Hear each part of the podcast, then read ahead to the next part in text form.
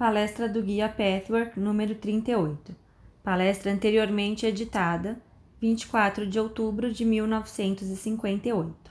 Imagens. Saudações em nome do Senhor. Abençoada seja esta hora. Bênção para todos vocês, meus caros amigos. A maioria dos meus amigos neste grupo tem feito reais esforços no seu caminho de desenvolvimento, e assim foi decidido no mundo espiritual que vocês estarão preparados para uma dose mais forte. Então deverei dar um passo a mais.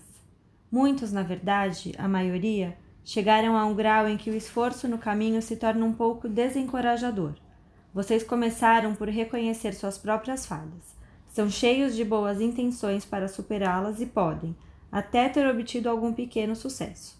Reconhecem algumas das suas atitudes errôneas e desejam modificá-las com toda a vontade de que dispõem. Contudo, devem encarar o fato de que esta vontade externa é insuficiente. Não importa o quanto arduamente tentem, vocês parecem incapazes de fazer algumas mudanças e se perguntam por quê. Ao ignorar os fatos responsáveis por esta incapacidade, frequentemente tendem a desistir de tudo, afirmando para si mesmos que é inútil. E é aqui que reside o seu erro mais grave. Meus queridos amigos, é importante perceber que cada personalidade no curso da vida, geralmente na mais tenra infância, forma certas impressões devido a fatores e influências do ambiente ou a súbitas experiências inesperadas. Estas impressões ou atitudes são geralmente conclusões formadas pela personalidade. A maioria das vezes são conclusões erradas. A pessoa vê e experimenta algo infeliz, uma das inevitáveis durezas da vida e, então, generaliza devido a esses acontecimentos, formando assim certas ideias pré-concebidas.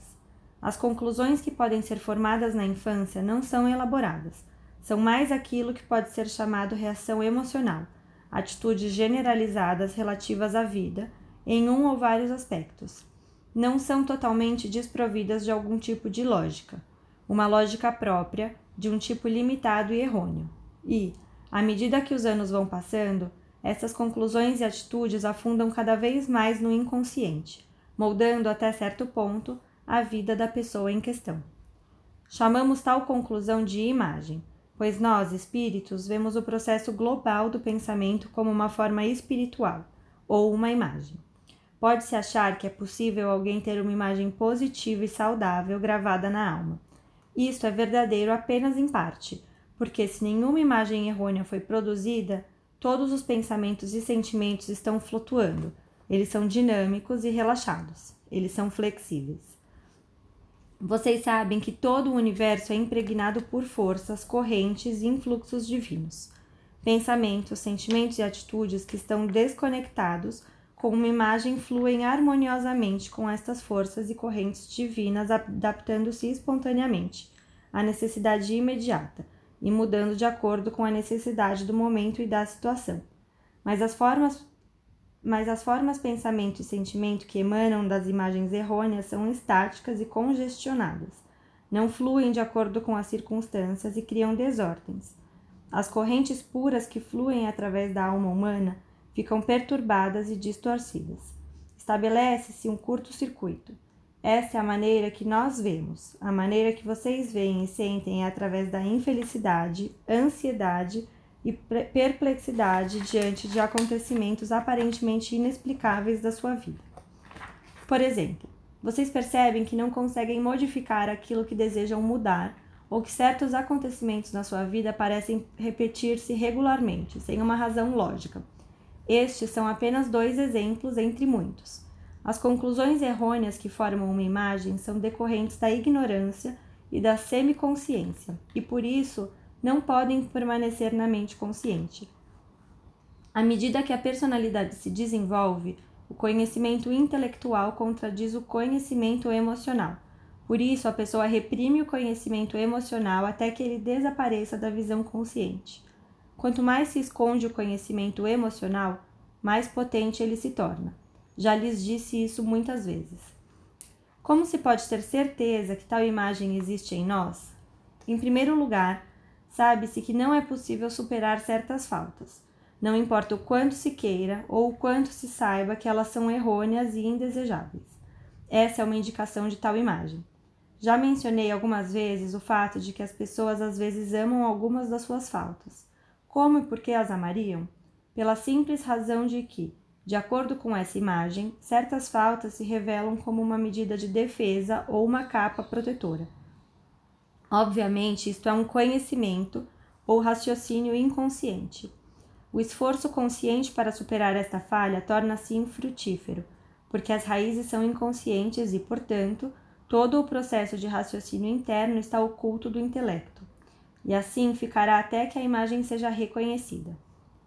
Outra evidência de tal imagem é a repetição de certos incidentes na vida do indivíduo. Uma imagem, de alguma forma, sempre forma um padrão de comportamento ou de reação em certas ocasiões, e também um padrão de acontecimentos externos que parecem chegar a nós sem que tenhamos feito nada para atraí-los. De fato, conscientemente a pessoa pode desejar com fervor algo que é o extremo oposto da imagem, mas esse desejo consciente é mais fraco que o desejo inconsciente, que é sempre mais forte.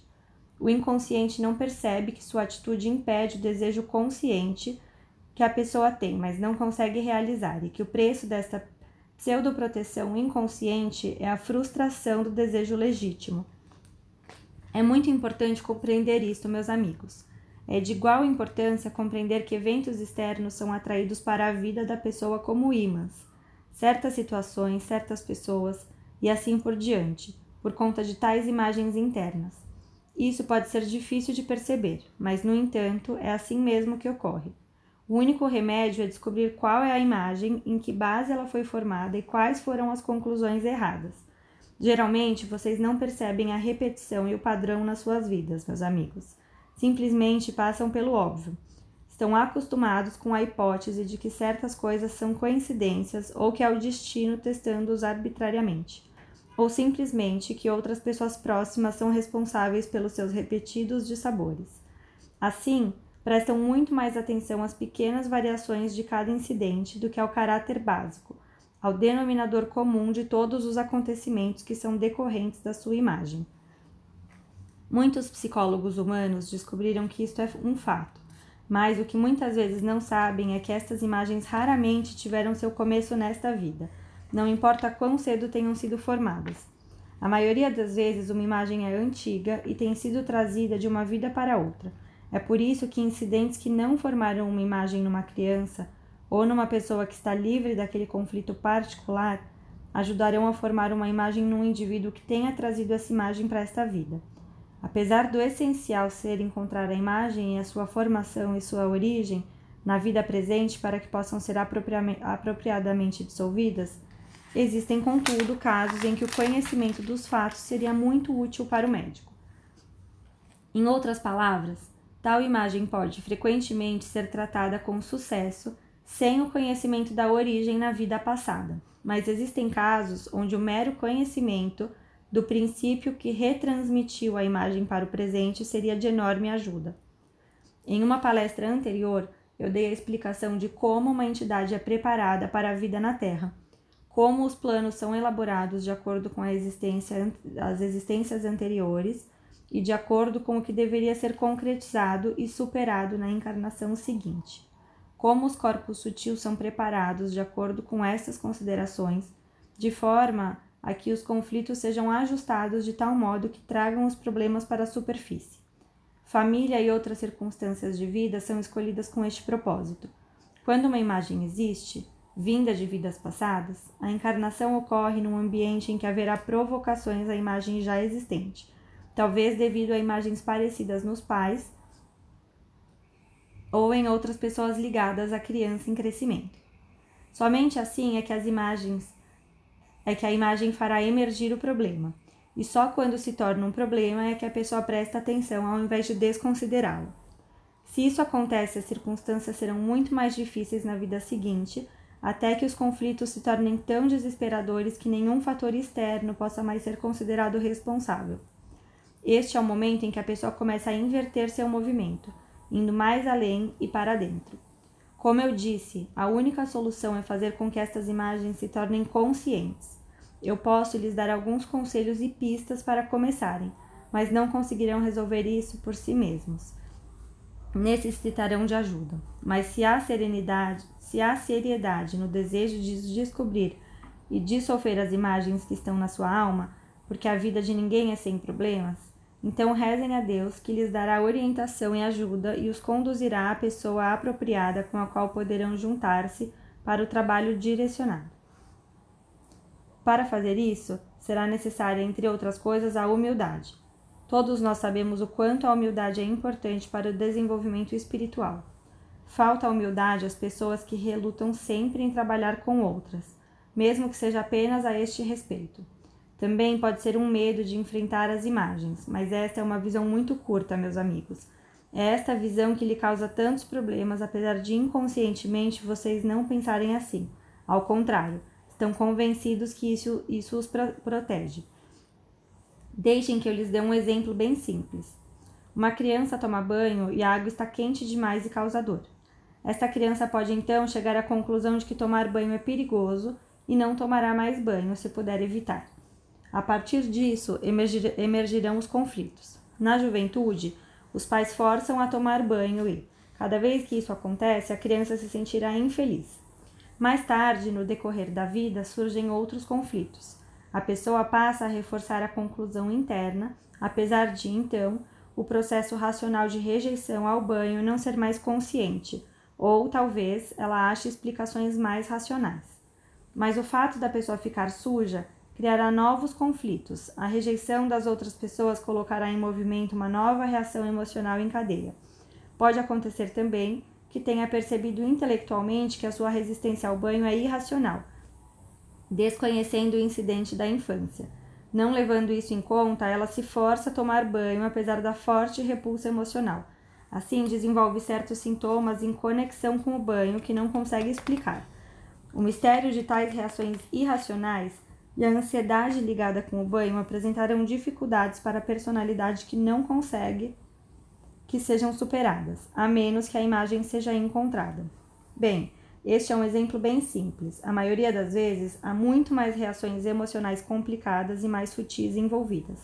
Isso acontece quando uma imagem é formada ao longo de reações emocionais responsáveis pela privação de realização na vida mais tarde.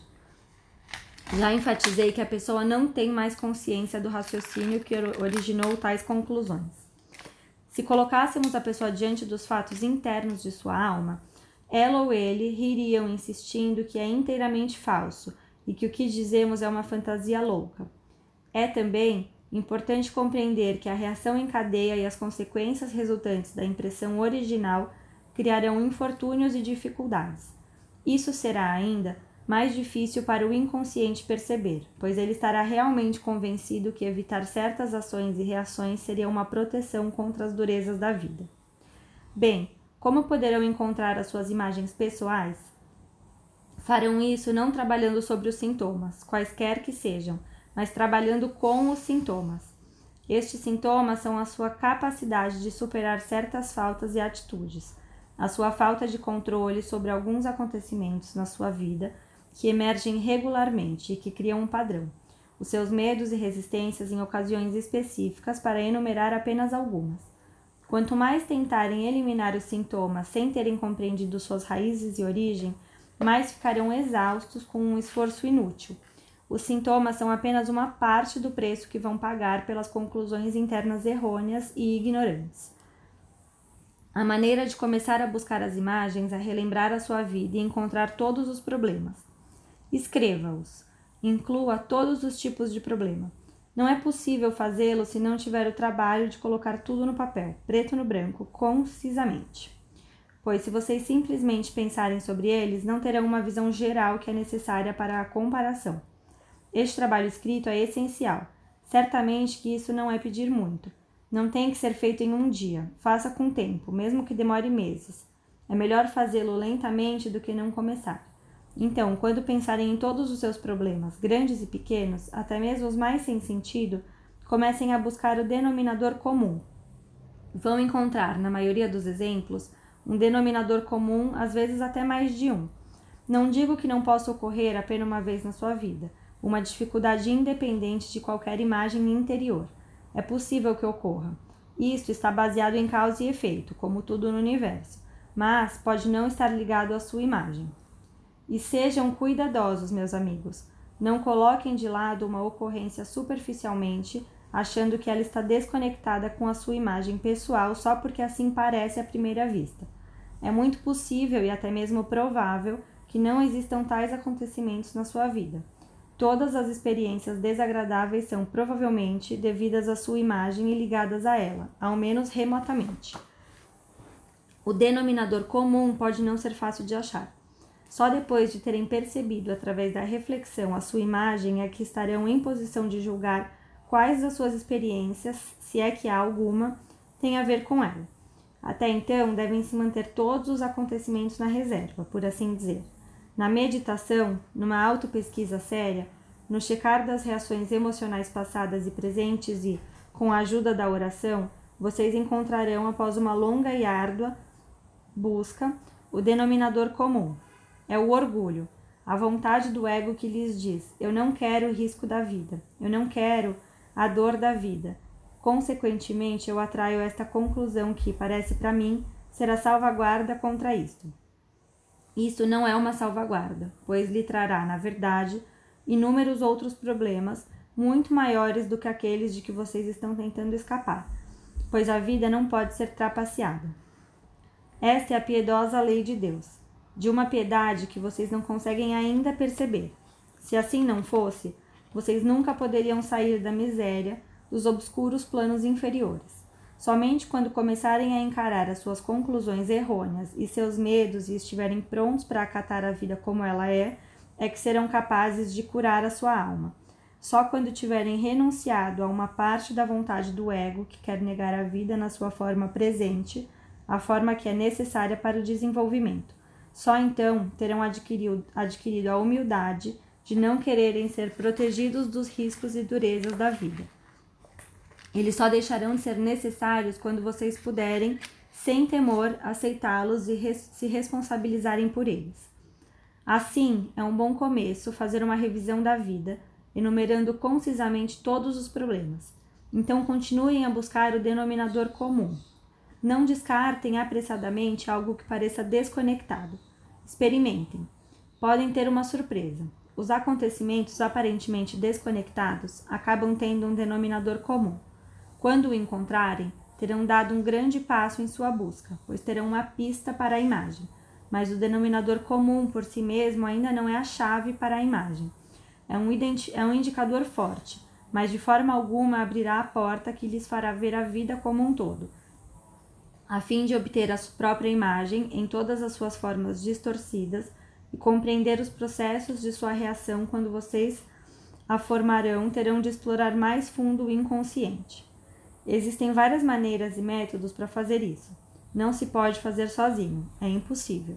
Mas se vocês derem a partida, como eu sugeri aqui, e depois rezarem por orientação, estão prontos para abdicar do orgulho e aceitar uma pessoa escolhida pelo mundo espiritual para os ajudar.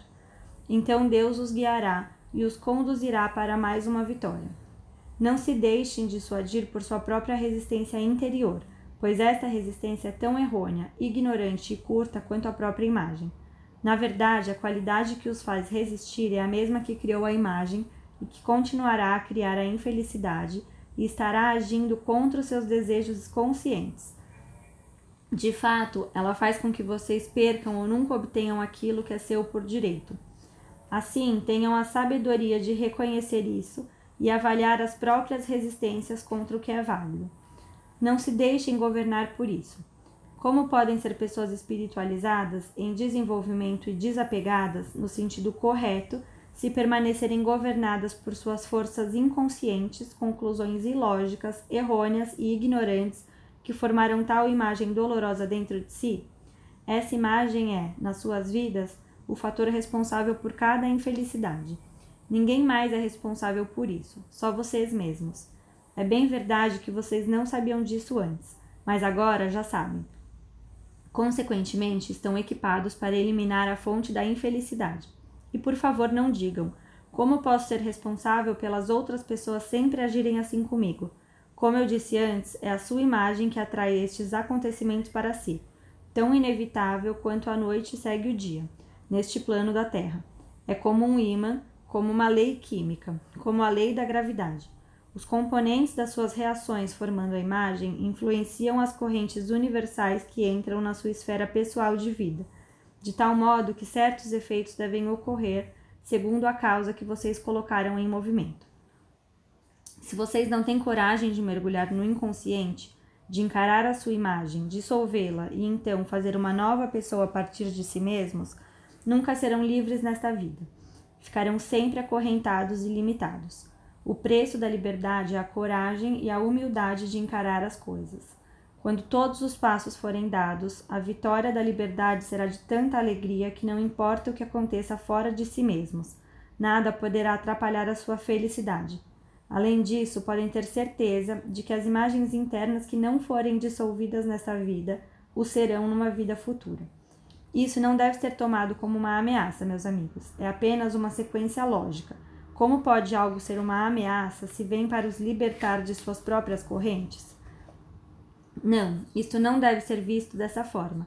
Vocês devem simplesmente ver de maneira realística que, quanto mais cedo encontrarem as suas imagens por vontade própria e não porque a vida os forçou com crescentes desafios que a sua imagem continua atraindo, mais fácil será.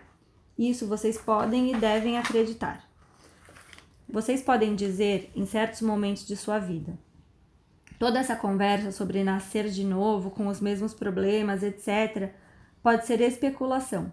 Pode não haver outra vida, no final das contas. Porque eu deveria passar por tudo isso agora?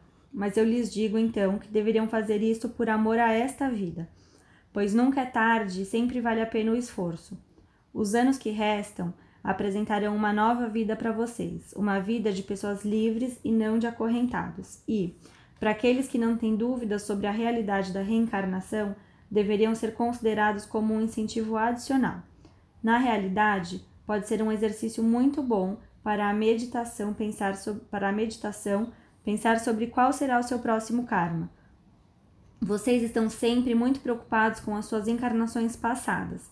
Seria melhor se preocuparem com a próxima, com algum conhecimento espiritual e alguma intuição sobre si mesmos. Deverão estar capacitados para colher mais benefícios. Além do mais, ao encontrar a sua imagem, mesmo só um pouco, poderão formar uma ideia bem exata de como será sua próxima vida. Talvez não de maneira detalhada, mas tendo uma ideia básica do que ainda tem que realizar. E, a fim de realizar isto, considerem quais deverão ser as condições para que percebam os seus conflitos. Sem dúvida, como será a próxima existência também vai depender do seu desenvolvimento durante o resto desta vida. Não esqueçam de um aspecto da lei de causa e efeito, ou a da lei do karma, onde a cada entidade é dada a chance de resolver seus problemas, conflitos e desarmonias na circunstância mais fácil possível. Quando não mobilizamos coragem e força de vontade suficientes nessas circunstâncias, a vida que se seguirá será necessariamente um pouco mais difícil. Quando chega a hora em que os acontecimentos ficam muito difíceis, a única saída é encarar aquilo que antes estavam tentando escapar. Assim, por lei, e como resultado desta transgressão, Vidas cada vez mais difíceis virão, uma após a outra. A transgressão de escapar de si mesmo procede o encarar a si mesmo. Precede o encarar a si mesmo. Com isto, enfocamos, mais claramente, um assunto controvertido entre as pessoas interessadas na vida espiritual. Existe muita incerteza e confusão entre os seres humanos acerca de como enfrentar e como reagir aos testes, desafios e durezas. Uma escola de pensamento clama que Deus não envia testes, Deus é amor. Então, como é que Deus quer que sejamos infelizes? Isso é verdade, meus amigos, mas há uma outra escola de pensamento que diz ser necessário que experimentemos testes e, consequentemente, eles são a vontade de Deus. À medida que os testes vêm, deveríamos aceitá-los com humildade e, assim, provar que merecemos a piedade e bênção de Deus. Isto é igualmente correto. Contudo, a verdade completa está no meio, ou melhor, numa extensão destes dois conceitos. Deus fez leis perfeitas e Deus lhes deu livre arbítrio.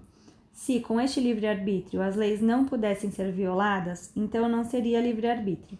A perfeição da lei é que o remédio está contido dentro dela e é a longo prazo que se cometem estas violações, pois quanto mais vocês torcem estas leis, consciente ou inconscientemente, tanto mais elas trabalham contra os seus interesses, até que finalmente alcancem um ponto em que não se possa mais torcê-las, e assim vocês, eventualmente, mudem as suas atitudes. Pois apenas em Deus reside a infinitude. Portanto, apenas a adesão estrita e divina a ela pode ser infinita. Violação de qualquer coisa divina tem de forçosamente ser finita. Assim, vocês não podem infinitamente torcer a lei Assim, a transgressão da lei divina finalmente chega a um ponto em que é automaticamente revertida e vocês podem trabalhar para o bem. O certo é enfrentar o teste com o espírito de humildade, com a atitude de Deus, seja feita a vossa vontade, mas isso não é suficiente. Se quiserem alcançar um nível superior, o melhor que podem fazer é aceitar o teste, assim e, além disso, buscar as suas imagens. As próprias conclusões inconscientes e errôneas são diretamente responsáveis pelos testes que vocês estão experimentando em qualquer dado momento. E, a fim de serem capazes de fazer isso, vocês não podem ser impacientes consigo mesmos, pois é completamente impossível descobrir, compreender e dissolver uma imagem em pouco tempo. É um processo longo e contínuo, e até mesmo após terem compreendido isso, a reeducação de correntes e reações emocionais que, desde muito têm sido condicionadas assim, leva tempo, esforço e paciência. Assim como diz essa escola de pensamento, paciência e humildade são absolutamente necessárias. Vocês podem se revoltar contra a infelicidade. Contudo, quando percebem que nem Deus, nem o destino, mas vocês mesmos é que são os responsáveis, sua revolta pode voltar-se contra vocês mesmos e, por conseguinte, torná-los impacientes.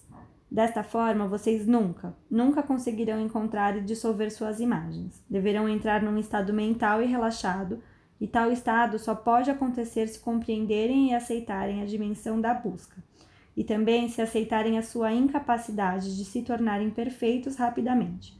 Então aceitarão a infelicidade temporária de forma humilde. Existe uma grande diferença em aceitar a infelicidade com resignação, sem compreender o porquê e a forma que eu mostrei aqui. Vocês aceitaram os testes sem compreender as raízes subjacentes, mas apesar disso, num espírito de devoção. Para alguns, esse estágio já está completamente superado. Esta atitude também condiciona a pessoa a desenvolver a paciência e a humildade que são tão necessárias para fazer o trabalho aqui delineado quando quer que ele ou ela estejam prontos para isso. É certamente mais saudável para a alma que não se revolte contra Deus e a criação. Contudo, o melhor e o mais alto estágio neste plano terrestre é o procedimento delineado aqui, meus amigos. Purificação não se consegue de forma fácil, e realmente seria ótimo se uma simples lista de faltas e esforços para superá-los fosse tudo o que se precisasse, se precisasse fazer. Purificação é mais que isso. Só se consegue a purificação com a compreensão e o controle do próprio inconsciente. E isso requer um esforço demorado. Contudo, vocês receberão a ajuda que necessitam se o desejarem, e deveriam compreender que estão fazendo isso por Deus e por si mesmos. O que Deus quer para vocês deve ser o seu maior interesse. Assim, vocês não estarão realmente fazendo nenhum sacrifício para Deus, pois Deus e seu verdadeiro eu são um. Pensem nisso, meus amigos. Existem algumas pessoas que são tão egoístas que não querem fazer coisa alguma para Deus que lhes traga qualquer inconveniente. Ao mesmo tempo, estão tão cegas que ainda acreditam que o que Deus quer para elas é contrário à sua própria felicidade. E existem outros que desejam sacrificar qualquer coisa por Deus, apesar de que, sem uma compreensão das suas imagens, elas nunca conseguirão fazê-lo. Quanto mais a felicidade se mostra como um resultado disso, pior se tornam os seus sentimentos de culpa. Ou melhor, esta é a maneira como elas se sentem antes que a verdadeira felicidade interior seja concebida. Essa é a maneira como elas pensam que deveriam se sentir com relação à felicidade, pois tais sentimentos de culpa são sempre uma torção das emoções, conectadas com a imagem. Na verdade, a felicidade não pode vir antes que a imagem e os sentimentos de culpa sejam compreendidos e dissolvidos mas no seu estado mental atual, essa é a maneira como elas sentem. E elas sentem-se verdadeiramente heróicas se seus sentimentos de culpa se associam à sua capacidade devocional. Agora, meus amigos, estou pronto para suas questões. Pergunta: Você mencionou duas vezes essa noite dois assuntos que têm a ver com coragem e força de vontade. Ambas as baterias são carregadas com a oração? Resposta: É claro, certamente. Se vocês orarem especialmente por força de vontade e coragem por um bom propósito, como explicado nesta palestra, a prece será sem dúvida atendida. Se vocês orarem por qualquer outra coisa, obterão esta outra coisa, desde que seja boa e de acordo com a lei. É por isso que é tão importante saber pelo que estão rezando em um dado momento do seu desenvolvimento. É muito raro que uma pessoa saiba especificamente do que necessita para que reze por isso. Geralmente não se tem certeza do que se precisa, nas mais variadas fases do seu desenvolvimento. Pode ser que coloquem mais ênfase em uma outra coisa que também seja válida, mas apesar dela poder ter sido essencial há dois meses atrás, não o é mais agora. Como disse Jesus Cristo: Batei e vos será, e vos será aberto. A batida indica que vocês estão alertas e interessados o suficiente para tentar se aperceber do que é necessário nos diversos estágios do seu caminho. Este caminho muda constantemente, e certamente vocês não podem rezar com igual concentração por todas as coisas ao mesmo tempo. Pergunta: Todas as nossas limitações são um resultado desta imagem? Resposta: A maioria delas são um resultado da imagem, mas não todas. Devo dizer que vocês têm as suas limitações enquanto permanecerem no ciclo de encarnações e ainda não tiverem alcançado o estado da divindade. Vocês não podem ser um gênio universal. Limitações numa escala mais ampla não têm a ver com a, a imagem. Mas se existem limitações onde vocês têm um talento e não conseguem fazer suficiente uso dele, ou vocês se atiram contra uma parede com este talento, então isso certamente tem a ver com a sua imagem. Eu os deixarei agora com especiais bênçãos que vêm para cada um de vocês, meus amigos. É a bênção da coragem que vocês tanto precisam. E eu lhes peço que a usem de maneira correta, pois se vocês abrirem seu coração e sua alma para a força que está nesta sala agora, fluindo para cada um de vocês, sentirão coragem. E se guardarem esta força, podem fazê-la durar ao menos por algum tempo. Mas usem-na onde ela for de maior importância não a usem para coisas sem importância. Cabe a vocês determinar como usá-la. Recebam-na e saibam que têm livre arbítrio para abrir-se para ela e são vocês que devem saber o que fazer com ela. Se essa força for aceita agora, com vontade, vocês terão que decidir como usá-la, e isto será um teste. O amor de Deus toque todos vocês, meus amigos. Estejam em paz, estejam em Deus.